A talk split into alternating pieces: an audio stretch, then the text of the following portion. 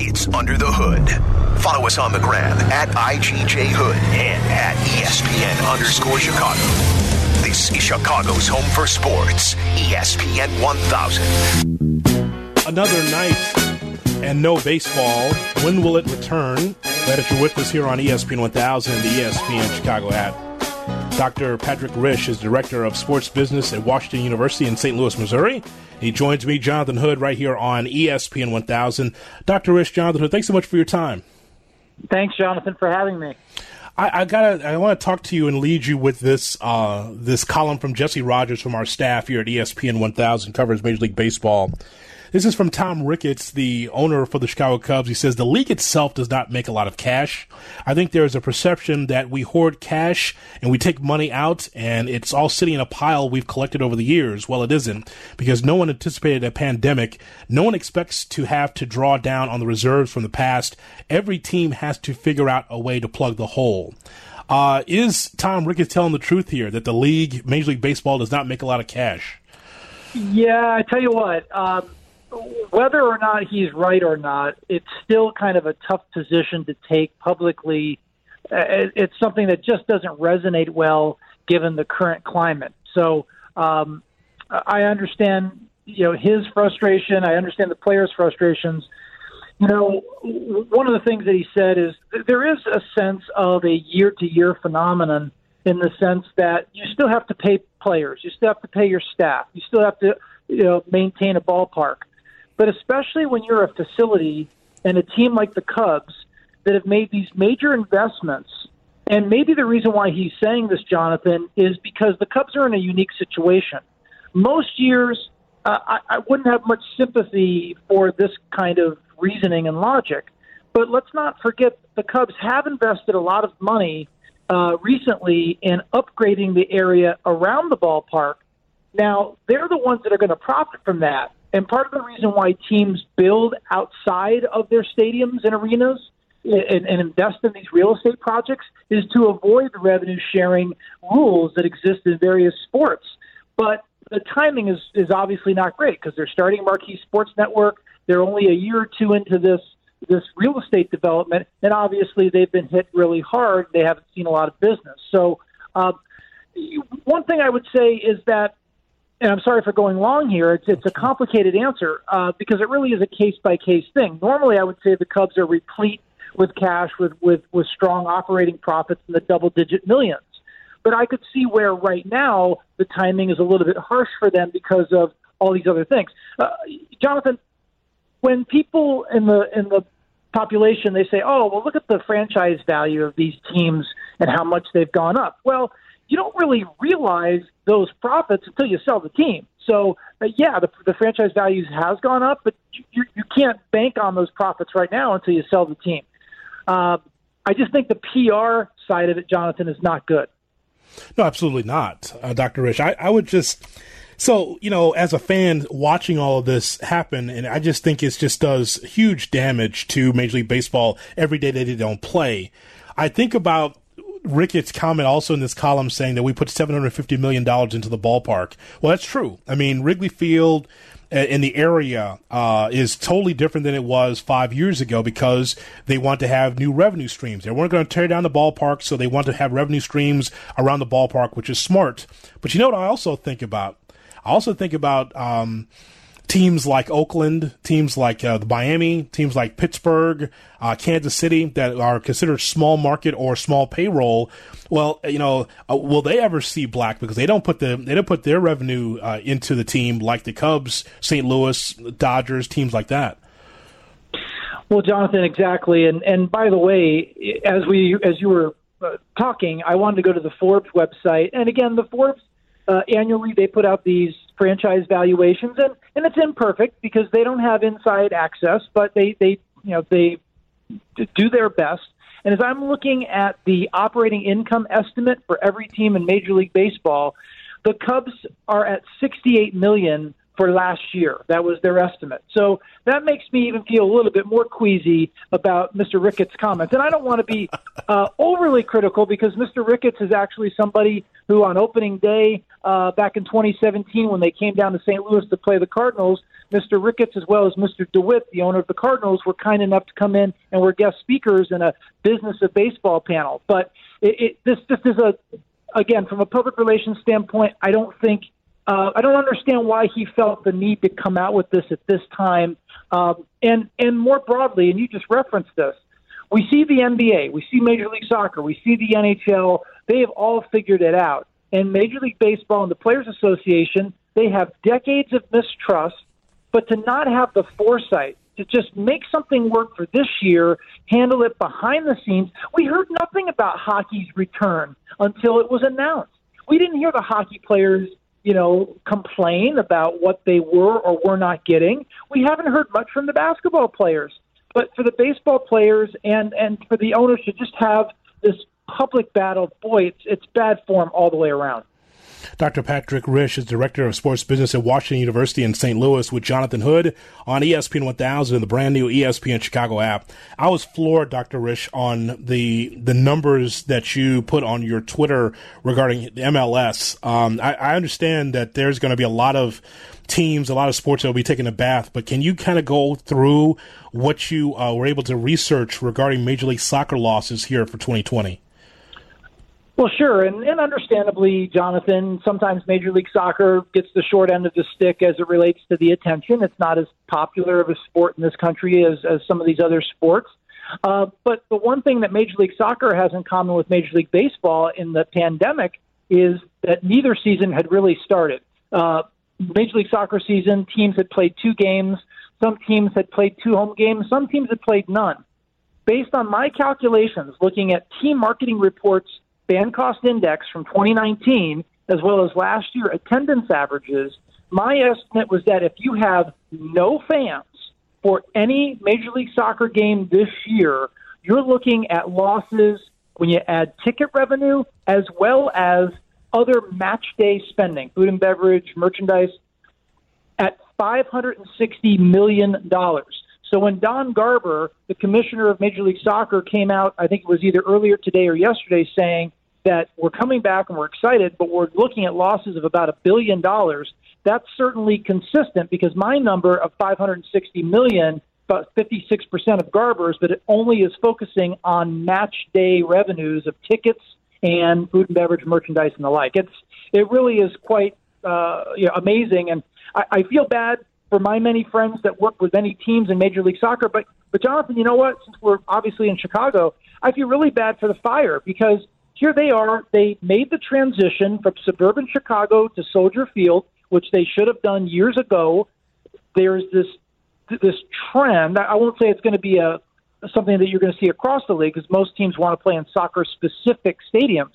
But with the success in Seattle and Atlanta and now likely in Nashville, the league felt comfortable bringing them back to a football stadium, and they were surely going to draw many, many more fans this year, and obviously that's not going to happen now.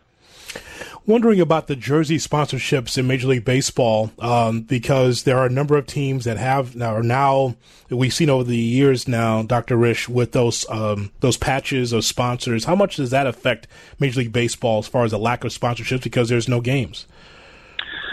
Well, obviously, broadly speaking, Jonathan, when you don't have these games and you don't have fans in your building, a lot of these advertisers are going to be looking for make goods or rebates because some of these deals, you don't see the value and the impressions upon fans unless you can do it in person. But I believe, Jonathan, that we've seen, obviously, soccer across the world, they're known for having the corporate sponsor on the jersey, front and center. We've seen the NBA 3, 4, 5 years ago, they instituted the jersey patch. I believe that you're going to see a lot of innovations, and one of those innovations is going to be not only baseball, but I think hockey and the NFL and any league that currently doesn't utilize the jersey patch, those are soon coming because teams are not just going to be making up revenue or trying to offset losses this year. Jonathan, they're going to be doing it for the next couple of years because of the size of losses we're incurring now. Dr. Rishe, we're going to get into the weeds a little bit because as someone that is a college football fan, I am seeing something here. Let's see if we can agree on this.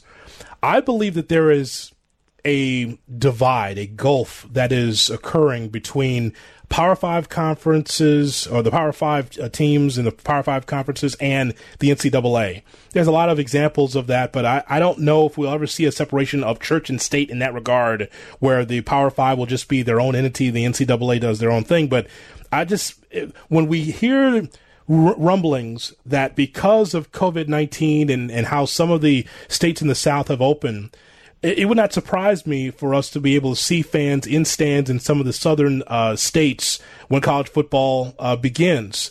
I'm wondering how you see that here as we get closer to the season. Well, first of all, I think that there's going to be some peer pressure. When some schools announce that they're going to be coming back and they may let some fans in, you're going to get this mindset of, well, we can't let them get one up on us, regardless of what's going on with the safety standards and so on and so forth. I think that's just kind of human nature, that these programs are so competitive with each other, certainly within conference. You don't want your conference neighbor to get one up on you in terms of revenues, and certainly when you're looking across what's going on at other conferences across the country, you don't want to see that. Ultimately, these schools, these universities, university presidents, they have to follow the safety standards, the protocols in their region.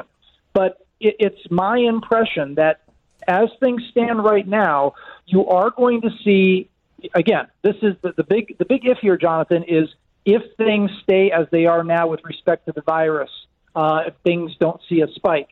I do believe that you are going to see college football be played on time. And I do believe that you are going to see somewhere between, let's say, 20 and 40% of the capacity of those stands being filled, as long as those schools are following protocols. You know, what can you do? You take temperature of everybody coming in.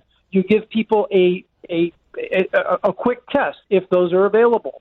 But you can't do that for 100,000 people for an Ohio State-Michigan game. That's crazy. You can't do that. But could you potentially have 20, 25,000? Could you strategically spread these people out so that they're 6 feet apart and they have to have their mask on and so on and so forth? Yes, you could do that. Now, the issue, the concern that I have, Jonathan, I was just on a college campus not more than 30 minutes ago. I'm in Los Angeles for the summer. I was at UCLA at the Drake Stadium with our track, and you had about 30, 40 people out there either running, doing the stairs, doing chin-ups, whatever the case may be. Not a single person out there had a mask on, and most of the people out there were between the ages of, say, 20 and 35. I'm concerned that if you do give the green light, schools have to be strict and make sure that the kids, if they're going to go to the games, that they follow the standards and don't turn out like these idiots that went to the beach back in March in Florida and just, we're young and we don't care, because of course some of those kids can be the carrying the virus. Sure, absolutely. Dr. Patrick Rishe is with us, the Director of Sports Business in Washington University in St. Louis, with Jonathan Hood on ESPN 1000 and the ESPN Chicago app. This should be a quick one for you, Dr. Rishe. So sure. with the NBA and the NHL being sequestered all in one spot, there's zero revenue because fans can't come in. There's no way for any of these teams to make money, right? Well, they can generate revenue, obviously, from their media revenue. They can generate revenue from their corporate partnership deals. So, and in sports like the NBA, Major League Baseball, the NFL even, and college football, media revenue typically is the top dog. Hockey is hurt the most because in hockey, gate revenue is still the top dog, but at least all of these sports can still generate their national media revenue as well as some of their regional TV deals. Okay, all right, just wanted to double-check on that. And we were just going through Adrian Wojnarowski from ESPN talking about how the NBA has their plan in place to be able to have the NBA return. And with a wink and a nod to you, outside of the playoff teams that were already solidified, 1 through 8 in both conferences, here's Portland, here's New Orleans, there's San Antonio, there's Phoenix, Sacramento. It's interesting how the NBA is trying to have star power, because I guess with star power means more people watching the television, which also means ratings and revenue, right? Well, absolutely, and I do think that the advertisers that pay, I think they're going to be some of the biggest winners, actually, because the advertisers that already paid for the airtime for, you know, ads during the rest of the season. Well, they paid a certain price, but that was with the expectation of a certain rating. But as we've seen, people are craving sports right now. The documentaries on ESPN with the Lance documentary, the Last Dance documentary, obviously, these went through the roof in ratings. I have no doubt that all of these leagues are going to see ratings gains, and that's just going to be a boon to the advertisers that pay for that airtime. Dr. Risch, tell us about your book, They Shoot, They Score. Oh, man, Jonathan, that was a lot of fun. It was published in August of 2018. People can find it on my website, patrickrisch.com. And it was an interview, 50 interviews with 50 experts across all different spectrums of the sports industry, from Joe Lacob and Mark Cuban, who, of course, are owners of NBA teams, to presidents of various teams like Rich Schlesinger, who's the president of the Milwaukee Brewers. I know he's a foe of both your team and mine, the Cubs and the Cardinals, but you won't find a better guy. And certainly the Brewers have been the little engine that could the last few years under his guidance on the business side. So just a really wonderful opportunity to, you know, I wanted to do it, Jonathan, in part for my own classes. I wanted to have some more structure, give students a taste of all the different aspects of the sports industry, marketing, analytics, leadership. I tell you what, one guy I really have to stick my chest out about that I think is just a wonderful leader is Chris Zimmerman, who's the president of the St. Louis Blues. I mean, this guy is as solid as they come, and listening to him speak, you really feel it's a lesson in leadership. And one last bit, two people that I learned a lot about sports startups was Tom Penn, who runs LAFC, and Kerry Bulbos, who's the president of the Vegas Golden Knights. I mean, literally, Jonathan, 30 minutes with them, I felt like I had a whole semester on how to run a sports franchise. That's great. So, again, They Shoot, They Score. You can find that book at Amazon and iBooks. Dr. Risch, I'm glad you spent some time. We're going through a very difficult time looking for sports and the financial ramifications of it, so I'm glad you were able to help our audience get smarter. Thank you so much. Yeah, no problem, Jonathan. I'm glad you finally got rid of that Freddie Coleman guy. That guy is bringing you down. Thank you. I'll make sure. I'll tell him that. I'm typing an email right now. I'm sure I'm going to hear about that comment, too. Thank you, Dr. Risch. Thanks. It is Dr. Patrick Rishe, the Director of Sports Business at Washington University, with us here on ESPN 1000. I'll be with Freddie Coleman. As a matter of fact, I'm looking at my calendar here. On the 15th, we're going to work a week together between the 15th and the 19th. Freddie Coleman, you'll be able to hear some of those shows here on ESPN 1000. All right, coming up next, Drew Brees, quarterback for the Saints, is in the crosshairs for comments that he made. Should he be, though? Should he be? We'll talk about it next right here on UTH. This is Under the Hood on ESPN 1000. Follow at @TweetJHood on Twitter. Under the Hood with Jonathan Hood on ESPN 1000. Chicago's home for sports. So we know how polarizing Colin Kaepernick was when he was in the National Football League and continues to be, even though he hasn't been in the league in going to be now 4 years. So Drew Brees, according to Mike Triplett, going to his column on ESPN.com. Mike Triplett does a great job covering the Saints for ESPN.com. After earlier sharing a message of unity on social media, Drew Brees, the quarterback for the Saints, attracted backlash Wednesday when he reiterated his stance on how he will never agree with anybody disrespecting the flag of the United States of America. Is an interview that Drew Brees had with Yahoo Finance. Let's go back in time and hear, for context, what Drew Brees had to say. Well, I will never agree with anybody disrespecting the flag of the United States of America or our country. Let me just tell you what I see or what I feel when the national anthem is played and when I look at the flag of the United States.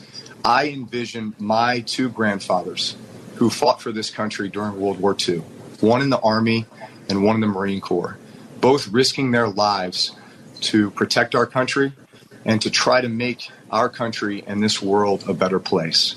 So every time I stand with my hand over my heart, looking at that flag and singing the national anthem, that's what I think about. And in many cases, it brings me to tears, thinking about all that has been sacrificed, not just those in the military, but for that matter, those throughout the civil rights movements of the 60s and everyone and all that has been endured by so many people up until this point. And is everything right with our country right now? No. It's not. We still have a long way to go. But I think what you do by standing there and showing respect to the flag with your hand over your heart is it shows unity. It shows that we are all in this together. We can all do better. And that we are all part of the solution. So the thoughts there from Drew Brees. We want to play that for you in context to be able to get into this topic. All right, so obviously there's going to be backlash from what Drew Brees said, from Malcolm Jenkins. Also, DeMario Davis had some things to say, but Malcolm Jenkins gave his thoughts on Drew Brees talking about not disrespecting our flag. Yeah, I promise you this. The onslaught of that we have to deal with is crazy right now.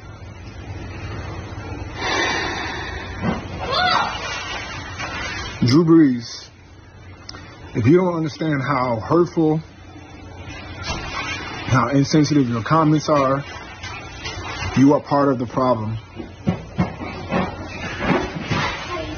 To think that because your grandfathers served in this country and you have a great respect for the flag, that everybody else should have the same ideals and thoughts that you do is ridiculous. And it shows that you don't know history. Because when our grandfathers fought for this country and served, and they came back, they didn't come back to a hero's welcome. They came back and got attacked for wearing their uniforms. They came back to people, to racism, to complete violence. And then here we are in 2020 with the whole country on fire, everybody witnessing a black man dying at the hand, being murdered at the hands of the police, with his, just in cold blood, for everybody to see. The whole country's on fire. And the first thing that you do is criticize one's peaceful protest. That was years ago when we were trying to signal a sign for help and signal for our allies and our white brothers and sisters, the people we considered to be friends, to get involved.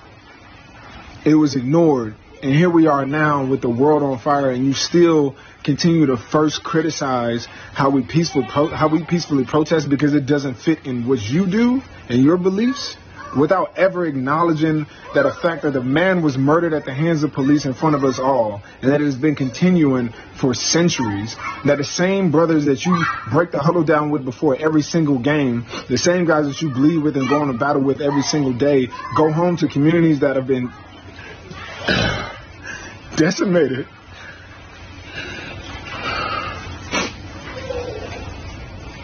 Drew, unfortunately,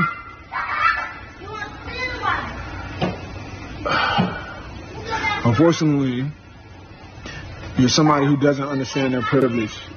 You don't understand the potential that you have to actually be an advocate for the people that you call brothers. You don't understand the history and why people like me, people with my skin color, whose grandfather fought for this country, who served, and I still protested against that, not against the national anthem, but against what was happening in America and what the fabric of this country is for, or stands for. If you don't understand that other people experience something totally different than you,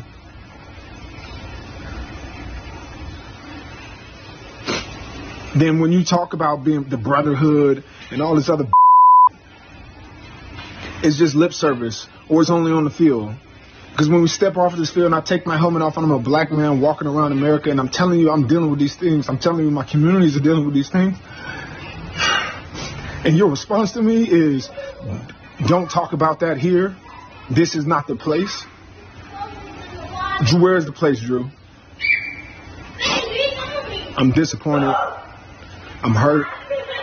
Because while the world tells you that you're not worthy, that your life doesn't matter, the last place you want to hear from are the guys that you go to war with and that you consider to be allies and to be your friends. Even though we're teammates, I can't let this slide. Wonder did Vic Fangio hear that back and forth? The Denver Broncos head coach. There is a divide between Malcolm Jenkins and Drew Brees. There is a feeling between these two where they cannot agree. I read today and watched today how so many people were in awe of what Drew Brees said and surprised at the language and the way that Malcolm Jenkins went. See, here's the thing. Drew Brees and Malcolm Jenkins is a microcosm of society, a microcosm of America. Drew Brees feels strongly about the flag and our country. So does Malcolm Jenkins. They both do. But they have different ways of looking at our country. Drew Brees says that he does not believe in the kneeling that Colin Kaepernick did or anybody that would, because he believes it's a disrespect of the flag. And for me, personally, I understand that point of view. You believe, and if you kneel during the national anthem, you're disrespecting the flag. Listen, you'd be a moron to say you're wrong for that. Why are you? How could you say that? Yes, how is that disrespecting the flag? Because that's someone else's feelings. So I totally get it. But when Colin Kaepernick or whoever else was kneeling because of police brutality, and they tell you so, and they tell you it is not because of a disrespecting of the country, disrespecting the flag. They said, you know what? I'm kneeling because of police brutality. It is something I'm doing to show this city, this state, this country that we have to do something with police reform. If you don't want to hear that, that is ignorance. It's ignorance. And Drew Brees doesn't want to hear that because his focus is the team should be able to be together as one, respecting the flag. Kaepernick and others that were kneeling said, we're not doing this to disrespect the flag. Brees has his own point of view. You're what Malcolm Jenkins said and talked about soldiers that were not able to come home. There was no hero's welcome to soldiers, to black soldiers that returned after war. All those things are true. But the thing is that those two pieces of sound that we played for you is an example of how we can be able to come together and have a conversation. Jenkins and Brees will have a conversation. Of course, they're away from each other because of COVID-19. They're away from each other because they're not in camp together, but they're going to have a conversation. And either they're going to agree, they're either going to disagree, but they're going to have a conversation. That is the whole point of all of this, is that there should be a conversation between those two so they can come to some common ground. Even if they still disagree with each other, at least it's out there in the open. The idea that you troll on social media and you're part of groups and you're just steadfast in your belief and don't want to hear from the other side, you never want to be able to have communication, that's your problem. And that's one of the issues in this country, that there is no dialogue. Social media has stopped the art of the conversation.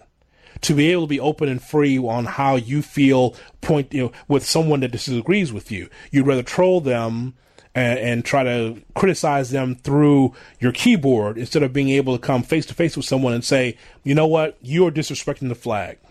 No, I'm not disrespecting the flag. I'm disrespecting police officers that are abusing and killing black people in this country. Nope, you're disrespecting the flag, and then it goes back and forth. So hopefully Brees and Jenkins can be able to come together and have some kind of common ground. Here's the thing that I take away from that. And I know, like, this is blown up all over the country. I can't believe Drew Brees. Look, this is what society is.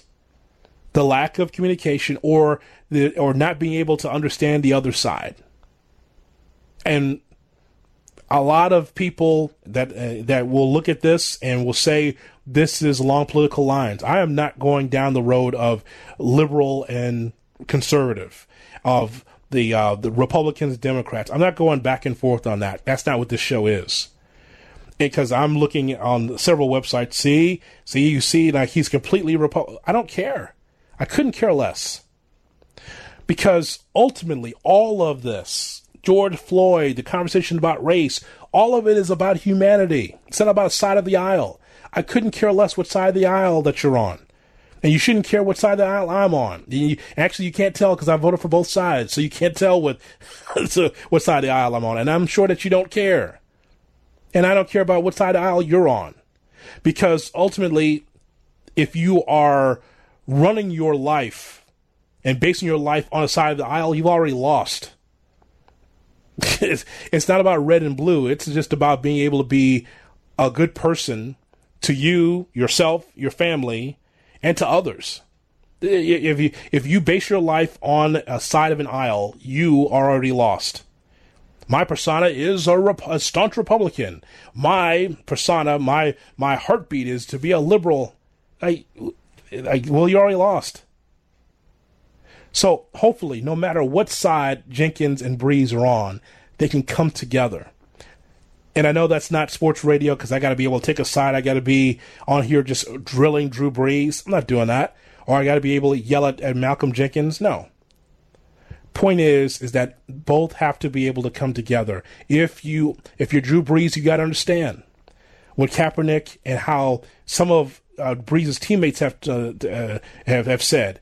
They don't like what is going on in this country when it comes to police brutality, and they're looking for police reform, and they want to be able to not be so far away from everyone else. They want to be connected with everyone else. They want equality, and there's nothing wrong with that. Jenkins has to understand where Brees is coming from, saying that, you know, I don't like any disrespect to the flag, whether it is intended or not intended. So this is what we're talking about here. Dialogue, coming together and being able to have a communication. Not just put it on Twitter, not just put it on Instagram, not trying to sneak in someone's DMs and curse them out because you've got issues, but it's actually to have a conversation and try to figure out what the other person is saying. More on the NBA with Ramona Shelburne next on UTH. This is Under the Hood. Listen to me. Under the Hood podcasts are available now on the all-new ESPN Chicago app. Available on your device now. This is ESPN 1000, Chicago's home for sports. Jeff Dickerson and yours truly, Jonathan Hood, team up every Saturday on ESPN 1000.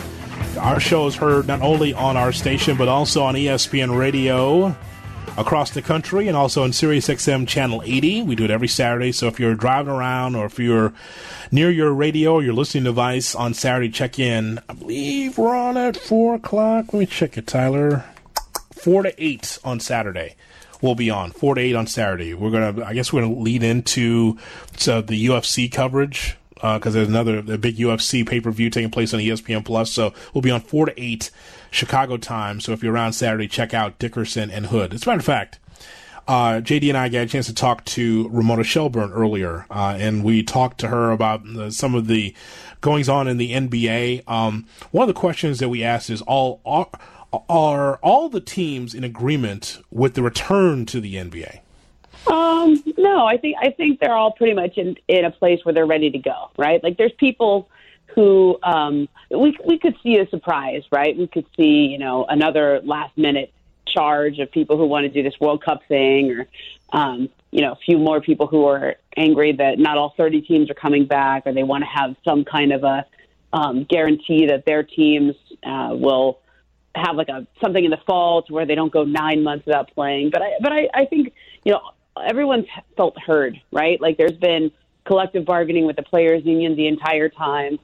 Michelle Roberts is the head of the players' union. She's been doing virtual calls with all 30 teams this week, right? So they get every player on every team, and, you know, she'll schedule I don't know if it's Zoom or Skype or whatever it is, but it's, you know, it's a call, and they last, you know, an hour or two each, where she goes over everything and they all talk. And then the owners have had meetings in their committees, and also a couple of board of governors calls to talk about this. So I feel like there's been a lot of talking, and I feel like everybody's had their positions heard, and now it's just about coming to some level of consensus. And Adrian Wojnarowski and I were reporting yesterday, like, everyone we've talked to seems to feel that we're going to fall, you know, it's somewhere around the line of the 22-team plan, where with about 8 regular season games those teams would play, and then you have the play-in tournament for the final seed in each conference, and then you have a 16-team straight-up Eastern Conference playoffs, Western Conference playoffs, just like we all know and love.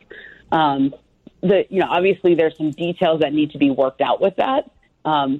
Okay, how many regular season games? How does that affect seeding? How are we actually going to do this play-in tournament? There would be 5 teams in the West that are sort of compete. I guess 6 teams if you count the 8th seed, competing for that one spot. Do they all go to the play-in tournament, or is it just like whatever? What if you go 0-8 in those regular season games that we're playing, right? So a lot of the details of this have to be worked out, but I think people are getting pretty close to saying, yeah, let's make a decision, let's go, because people need to, you're running out of time here if you don't.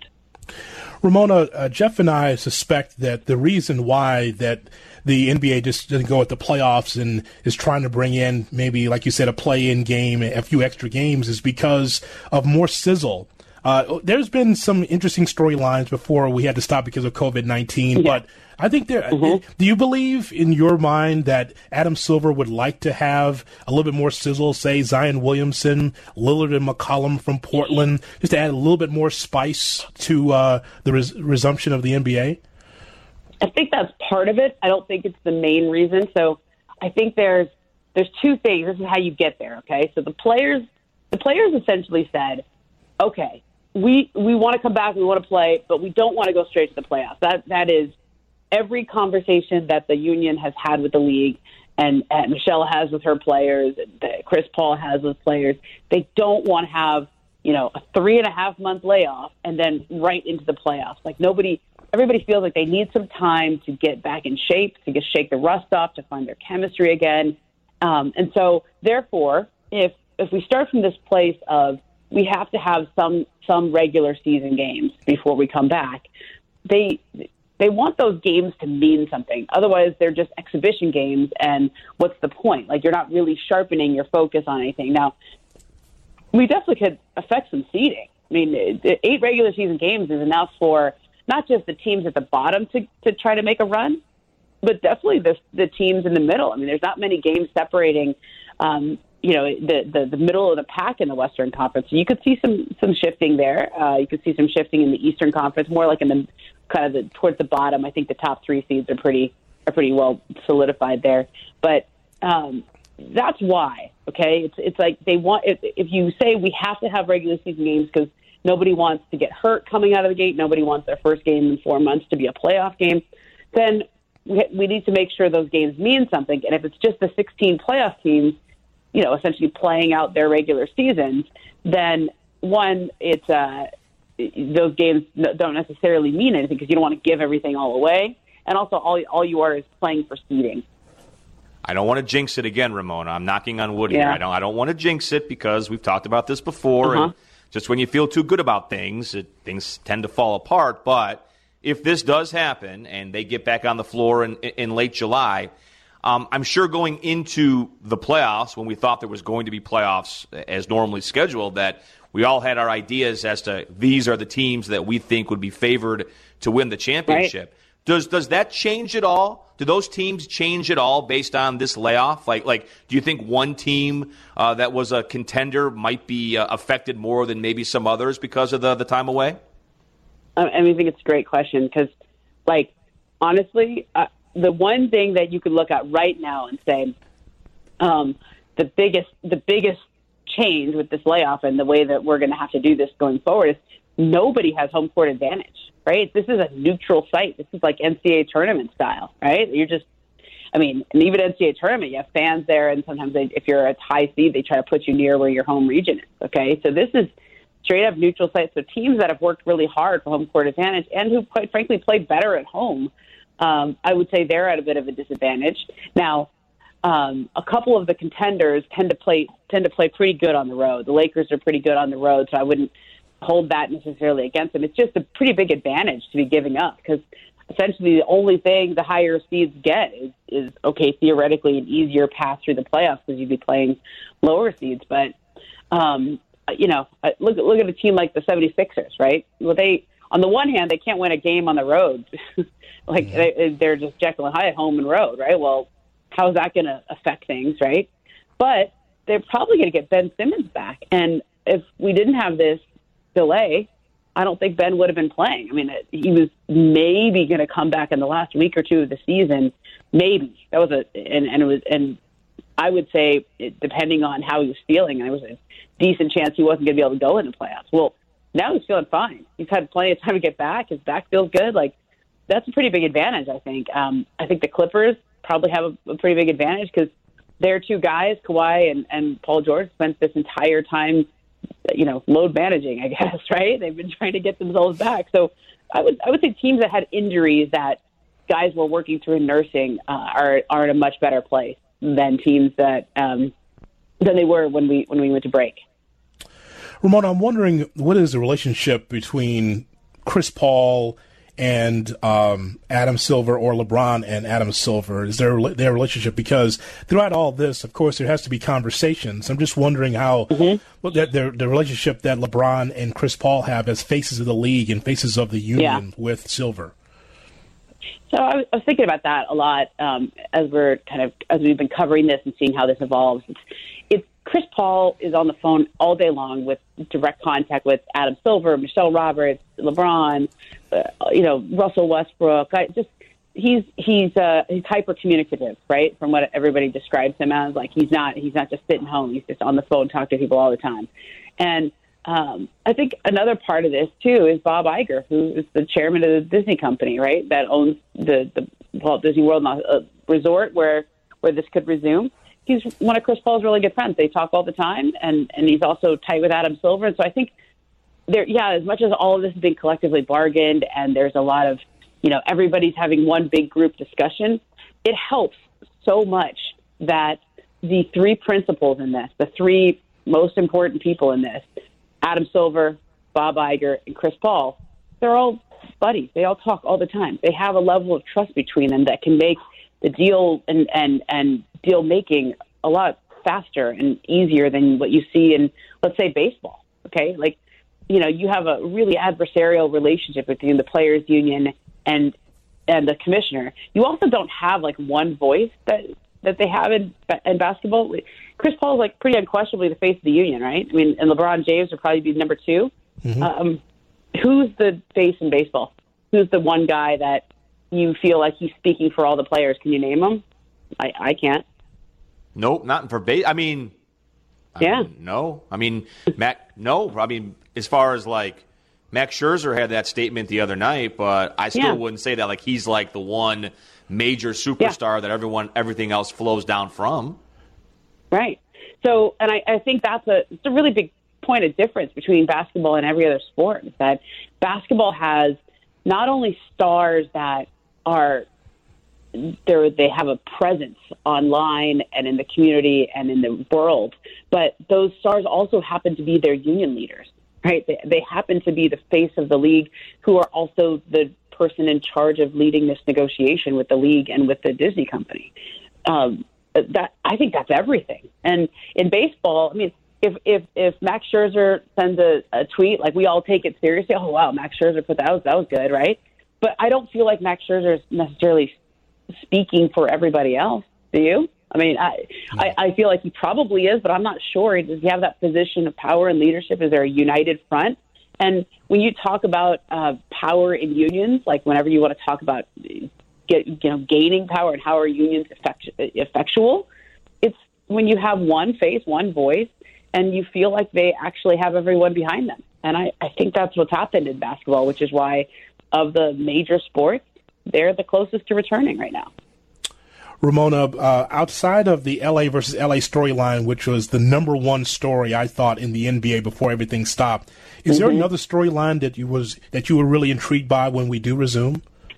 Yeah. I mean, I was definitely interested in the Bucks to see if they could pull this off, right? Like, they have the best record in the league, and obviously Giannis has the opportunity to sign that Supermax contract this year.